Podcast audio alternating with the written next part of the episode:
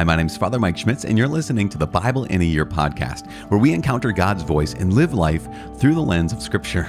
The Bible in a Year podcast is brought to you by Ascension. Using the Great Adventure Bible timeline, we'll read all the way from Genesis to Revelation, discovering how the story of salvation unfolds and how we fit into that story today. It is day 99. You guys, you're one day, one day away from 100 days of reading the Bible, listening to the Word of God, and letting it shape your mind, your eyes, your heart, every every part of you. It is day 99, and we are taking a break. We just finished 1 Samuel 6, 7, and 8. We're taking a break for the next seven days. In the next seven days, we're going to go through the Gospel of John. This is what it's called our first messianic checkpoint. And so today we're reading on day 99. We're reading from John chapters 1, 2, and 3. We're also reading from Proverbs, taking a little break from the Psalms for about seven days, eight days or so. And then we're reading Proverbs 5, verses 1 through 6. As you might know, I'm reading from the Revised Standard Version, Second Catholic Edition. I'm actually using the Great Adventure Bible from Ascension. If you want to get your own Bible in a year reading plan, you can visit ascensionpress.com slash Bible in a year. If you've not yet subscribed to this podcast, it's been 99 days. I think it's time to make a commitment. I don't know. I'm not telling you what to do. Just letting you know you can. You can subscribe in whatever you are listening to this podcast. Okay, here we go. We're launching into the Messianic checkpoint. What that means. Gosh, you guys, everything in the Old Testament leads to the New Testament. One of the things we know and believe is Christianity was not a new religion coming after Judaism. What Christians believe is that Christianity is the fulfillment of everything that God had promised in the old covenant. Everything God had promised is the fulfillment of everything he'd been leading up to. So everything we've been reading, plus what we'll be reading for the next, you know, while after this, all points to Jesus. And so it's not a new religion. In fact, the first Christians, they did not see themselves as becoming, as leaving Judaism and becoming something else. What they saw was, no, this is the fulfillment of Judaism. And we're going to make a note on that after we read John 1, 2, and 3. But keep that in mind that as we launch into this messianic checkpoint for the next seven days, we're not leaving the Old Testament behind. What we're doing is we're seeing how the Old Testament has been fulfilled in Jesus and how God's promises have been fulfilled. So, without anything further, here we are with John chapter 1, 2, and 3. The Gospel according to John, chapter 1. The Word became flesh. In the beginning was the Word, and the Word was with God, and the Word was God. He was in the beginning with God. All things were made through him, and without him was not anything made that was made. In him was life, and the life was the light of men. The light shines in the darkness, and the darkness has not overcome it. There was a man sent from God whose name was John. He came for testimony, to bear witness to the light, that all might believe through him. He was not the light, but came to bear witness to the light.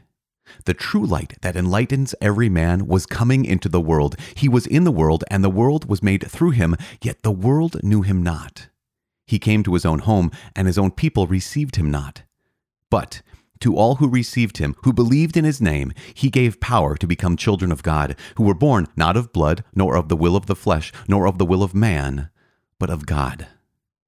And the Word became flesh, and dwelt among us, full of grace and truth. We have beheld his glory, glory as of the only begotten Son of the Father. John bore witness to him and cried, This was he of whom I said, He who comes after me ranks before me, for he was before me.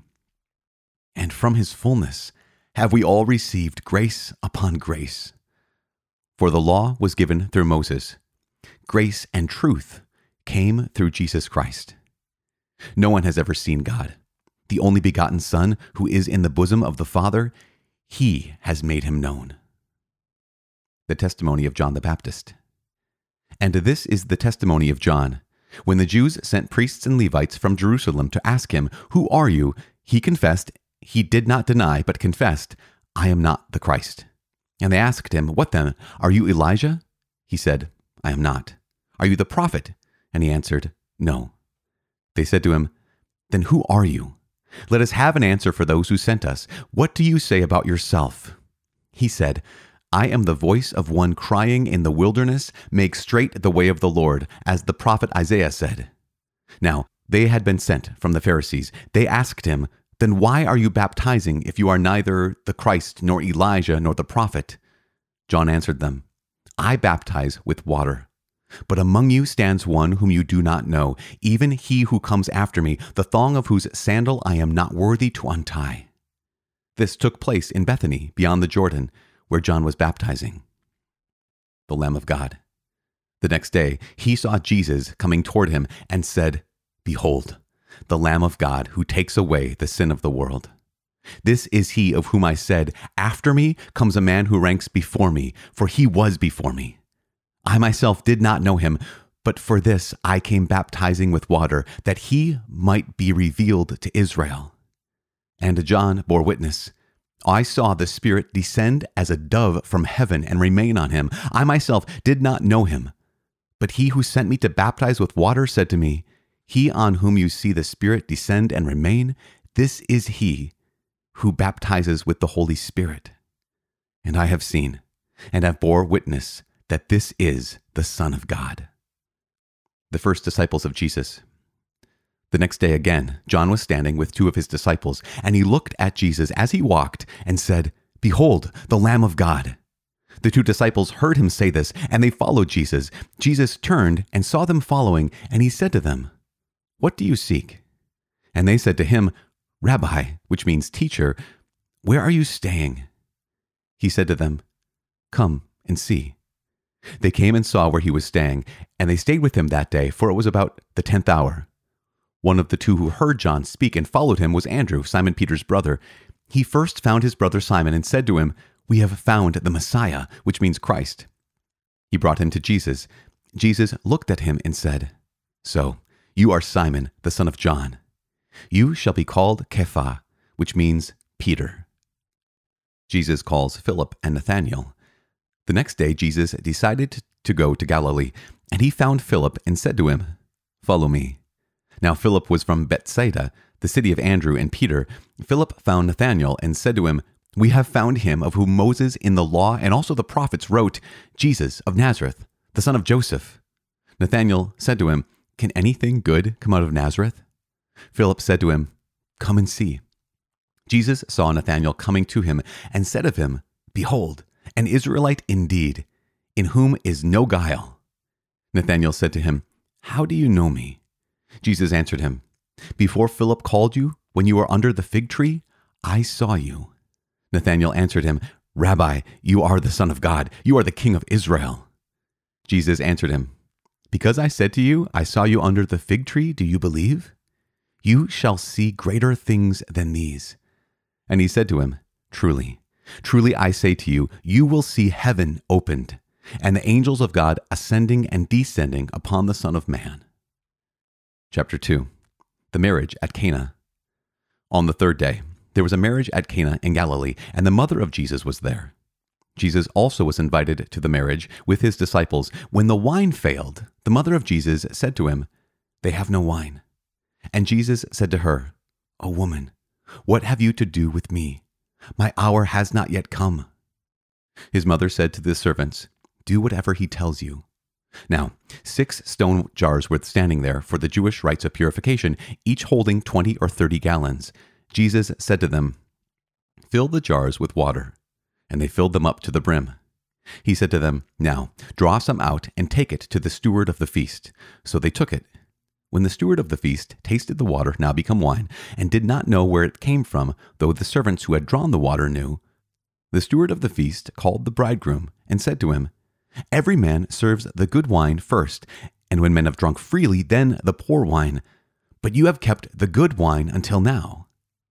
This, the first of his signs, Jesus did at Cana in Galilee, and manifested his glory, and his disciples believed in him. After this, he went down to Capernaum with his mother and his brethren and his disciples, and there they stayed for a few days. The cleansing of the temple. The Passover of the Jews was at hand, and Jesus went up to Jerusalem. In the temple, he found those who were selling oxen and sheep and pigeons, and the money changers at their business. And making a whip of cords, he drove them all with the sheep and the oxen out of the temple, and he poured out the coins of the money changers and overturned their tables. And he told those who sold the pigeons, Take these things away. You shall not make my father's house a house of trade. His disciples remembered that it was written, Zeal for your house will consume me. Then The Jews said to him, What sign have you to show us for doing this? Jesus answered them, Destroy this temple, and in three days I will raise it up. The Jews then said, It has taken 46 years to build this temple, and you will raise it up in three days? But he spoke of the temple of his body. When therefore he was raised from the dead, his disciples remembered that he had said this, and they believed the scripture and the word which Jesus had spoken. Now, when he was in Jerusalem at the Passover feast, many believed in his name when they saw the signs which he did. But Jesus did not trust himself to them, because he knew all men, and needed no one to bear witness of man, for he himself knew what was in man. Chapter 3 Nicodemus visits Jesus. Now, there was a man of the Pharisees named Nicodemus, a ruler of the Jews. This man came to Jesus by night and said to him, Rabbi, we know that you are a teacher come from God, for no one can do these signs that you do unless God is with him. Jesus answered him, Truly, truly I say to you, unless one is born anew, he cannot see the kingdom of God. Nicodemus said to him, How can a man be born when he is old? Can he enter a second time into his mother's womb and be born? Jesus answered, Truly, truly I say to you, unless one is born of water and the Spirit, he cannot enter the kingdom of God. That which is born of the flesh is flesh, and that which is born of the Spirit is spirit. Do not marvel that I said to you, You must be born anew. The wind blows where it wills, and you hear the sound of it, but you do not know where it comes from or where it goes. So it is with everyone who is born of the Spirit. Nicodemus said to him, How can this be? Jesus answered him, Are you a teacher of Israel, and yet you do not understand this? Truly, truly I say to you, we speak of what we know, and bear witness to what we have seen, but you do not receive our testimony. If I have told you earthly things and you do not believe, how can you believe if I tell you heavenly things? No one has ascended into heaven but he who descended from heaven, the Son of Man. And as Moses lifted up the serpent in the wilderness, so must the Son of Man be lifted up, that whoever believes in him may have eternal life. For God so loved the world, that he gave his only begotten Son, that whoever believes in him should not perish, but have eternal life. For God sent the Son into the world not to condemn the world, but that the world might be saved through him. He who believes in him is not condemned. He who does not believe is condemned already, because he has not believed in the name of the only begotten Son of God. And this is the judgment that the light has come into the world, and men loved darkness rather than light because their deeds were evil. For everyone who does evil hates the light and does not come to the light, lest his deeds should be exposed. But he who does what is true comes to the light, that it may be clearly seen that his deeds have been wrought in God. Jesus and John the Baptist. After this, Jesus and his disciples went into the land of Judea. There he remained with them and baptized. John also was baptizing at Aenon near Salim, because there was much water there, and people came and were baptized, for John had not yet been put in prison. Now, a discussion arose between John's disciples and a Jew over purifying, and they came to John and said to him, Rabbi, he who was with you beyond the Jordan, to whom you bore witness, here he is baptizing, and all are going to him. John answered, No one can receive anything except what is given him from heaven. You yourselves bear me witness that I said, I am not the Christ, but I have been sent before him. He who has the bride is the bridegroom. The friend of the bridegroom who stands and hears him rejoices greatly at the bridegroom's voice. Therefore, this joy of mine is now full. He must increase but I must decrease. He who comes from heaven. He who comes from above is above all. He who is of earth belongs to the earth, and of the earth he speaks. He who comes from heaven is above all. He bears witness to what he has seen and heard, yet no one receives his testimony. He who receives his testimony sets his seal to this, that God is true. For he whom God has sent utters the words of God, for it is not by measure that he gives the Spirit. The Father loves the Son, and has given all things into his hand. He who believes in the Son has eternal life. He who does not obey the Son shall not see life, but the wrath of God rests upon him. The book of Proverbs, chapter 5, verses 1 through 6. My son, be attentive to my wisdom, incline your ear to my understanding, that you may keep discretion and your lips may guard knowledge. For the lips of a loose woman drip honey, and her speech is smoother than oil. But in the end, she is bitter as wormwood, sharp as a two edged sword. Her feet go down to death, her steps follow the path to Sheol. She does not take heed to the path of life. Her ways wander, and she does not know it. Father in heaven, we give you praise and glory. Oh my gosh, Father, thank you so much for uh, revealing your Son to us, revealing your love to the heart. The Son is, ah, Father, the Son is your heart given to us. We're so grateful. We are so thankful for even these first three chapters of the Gospel of John.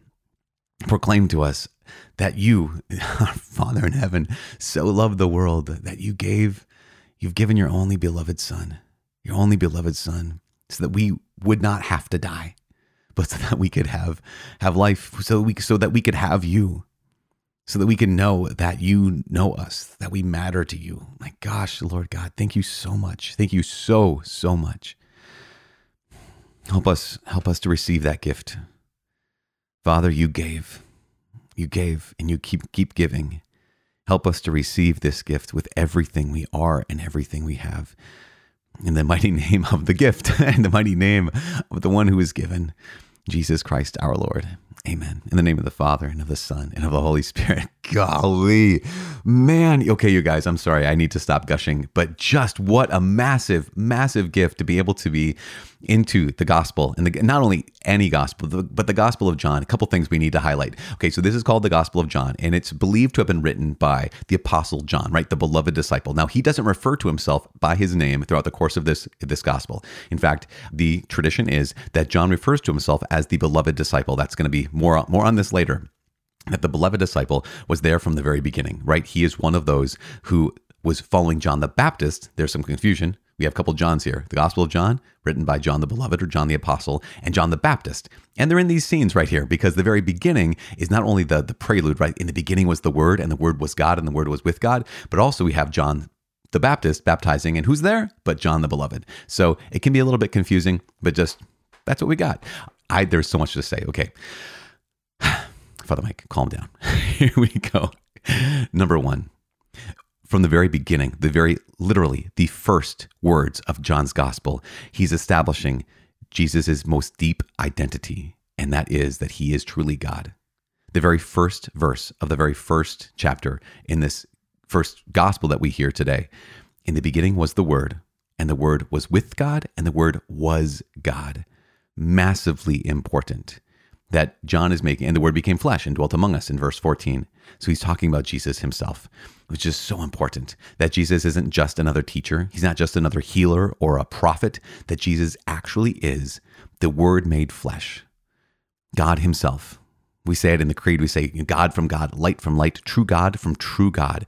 And in John chapter 3, we hear that he was given to us, that God himself was given to us by God himself, that the Father so loved the world that he gave his only beloved Son, his only begotten Son, that we might not perish but might have eternal life. Oh my goodness. Okay, a couple things to keep in mind. John the Baptist is being established now as not the Messiah. He's making it very clear that he was there to prepare for the Messiah. He's the last of the prophets leading up to Jesus. He's the last of the Old Testament prophets who point the way to Jesus. And not only does he point to Jesus, but he calls Jesus a very specific thing, which is going to be so important for us tomorrow and the days following. When John the Baptist sees Jesus coming towards him. He says it twice. He says, Behold the Lamb of God who takes away the sin of the world. Now we hear that and we might think, you know, as first 21st century Christians, 21st century Westerners, wherever we live, right now we might think that and think, oh, yeah, he's saying that because Jesus is gentle, Jesus is meek, he's humble of heart, quite furry, woolly. but no, when John says, Behold the Lamb of God, remember, he's saying this to Jews what is the connection that you and I have gone through when it comes to Exodus, when it comes to Numbers and Leviticus and Deuteronomy, when it comes to the lamb? A lamb is what? A lamb is the sacrifice. A lamb is what's offered up to the Father in worship. So keep this in mind that when John says, Behold the Lamb of God who takes away the sins of the world about Jesus, he is not pointing out that Jesus is gentle and humble of heart, although Jesus is gentle and humble of heart. He is saying, That's the sacrifice. That is the sacrifice. If you remember this, Remember back in Genesis where God tells Abraham, Take your only son, your son whom you love, and go to a high place that I'll point out to you, and there offer up your son as a sacrifice. And on the way up, what happens? Isaac asks his father the question. He says, Father, here's, here's the knife, here's the fire, but where's the lamb for the sacrifice? And then Abraham has this prophetic word that echoes to this moment, and he says, God will provide himself a lamb, my, my son. God will provide himself a lamb, my son. And here is John the Baptist, here in these first chapters of the Gospel of John, and he sees Jesus and he says, That's the lamb. This is the lamb. Oh my gosh, this is the lamb of sacrifice. This is the lamb that when we're going to get this tomorrow, but just prep yourself, prep your heart to be completely blown away tomorrow when we hear the gospel. This is the lamb that, just like the Jews in slavery in Egypt, when they ate the flesh of the lamb and they were marked, their homes were marked by the blood of the lamb, what were they given? They were given freedom and they were given life. They were given freedom from slavery. They were given new life. And just like Jesus even points out, he says, even as Moses lifted up the serpent in the wilderness, the serpent in the desert, and all those who had been bit by the serpents were, were set free because the sign, the bronze serpent, right, the sign of their slavery, the sign of their sin, the sign of the thing that was killing them became the symbol of their hope. Just like that, Jesus on the cross becomes the sign, the sign of our sin, the sign of our brokenness. He on the cross is the symbol of our hope. Man, oh man. Okay, so one last thing. I know it's just 24 minutes or whatever we are into it right now, but here, here's the last thing. I was talking with some of our students who've been going through the Bible in a year, and they said, We love this is so good to be able to hear what God is doing in the Old Testament, what He's doing with the Jewish people, and just what a gift that is. But doesn't God love everybody? Like, doesn't doesn't God uh yes, I, of course he loves the Jews. Absolutely. But didn't he love people who are in different parts of the world as well? Why didn't why is he just choosing the Jews? And remember, what was God's promise to Abraham? He said, "I promise you a dynasty, right? I promise you land, and I promise that through you the entire world will be blessed." So what happened was God had to pick, well, he willed to pick one person, here's Abraham, and then his family which expanded, expanded, expanded. This is why they need to be faithful because what's going to happen is ultimately Yes, everyone whom God has created, he loves and it's through the Jewish people that God is going to bless the entire world. And now here we are in John's Gospels, chapter 1, 2, and 3. We see the beginning of God saying, Yes, this is how I'm going to bless the entire world. Why? For God so loved the world, not just the Jewish people, although, of course, He has entered into a unique covenant with them. But God has so loved the world that He gave His only beloved, only begotten Son, so that all those who believe in Him would not have to perish, but have eternal life. See, God is playing the slow game. He's loving everybody. And now in Jesus, what do you have? You have every in the in the church, you have every nationality. In the church, you have every language. In the church, you have every race. In the church, you have every every continent. Every, every people is what is invited into the church because God has through the Jewish people ultimately through becoming a Jewish person, a Jewish man in Jesus Christ, fully God and fully man, he has established his church so that the whole world can know that it is loved.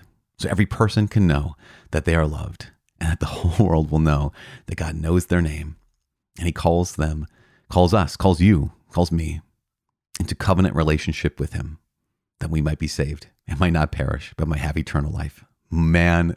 Oh man. It's like six man on mans today but i'm so grateful. You guys let's keep praying for each other. We have six more days of this six more days of the gospel of john. Tomorrow is an incredible day as we read john 4 5 and 6 i cannot wait. I'm praying for you. Please pray for me. My name is father mike. I cannot wait to see you tomorrow. God bless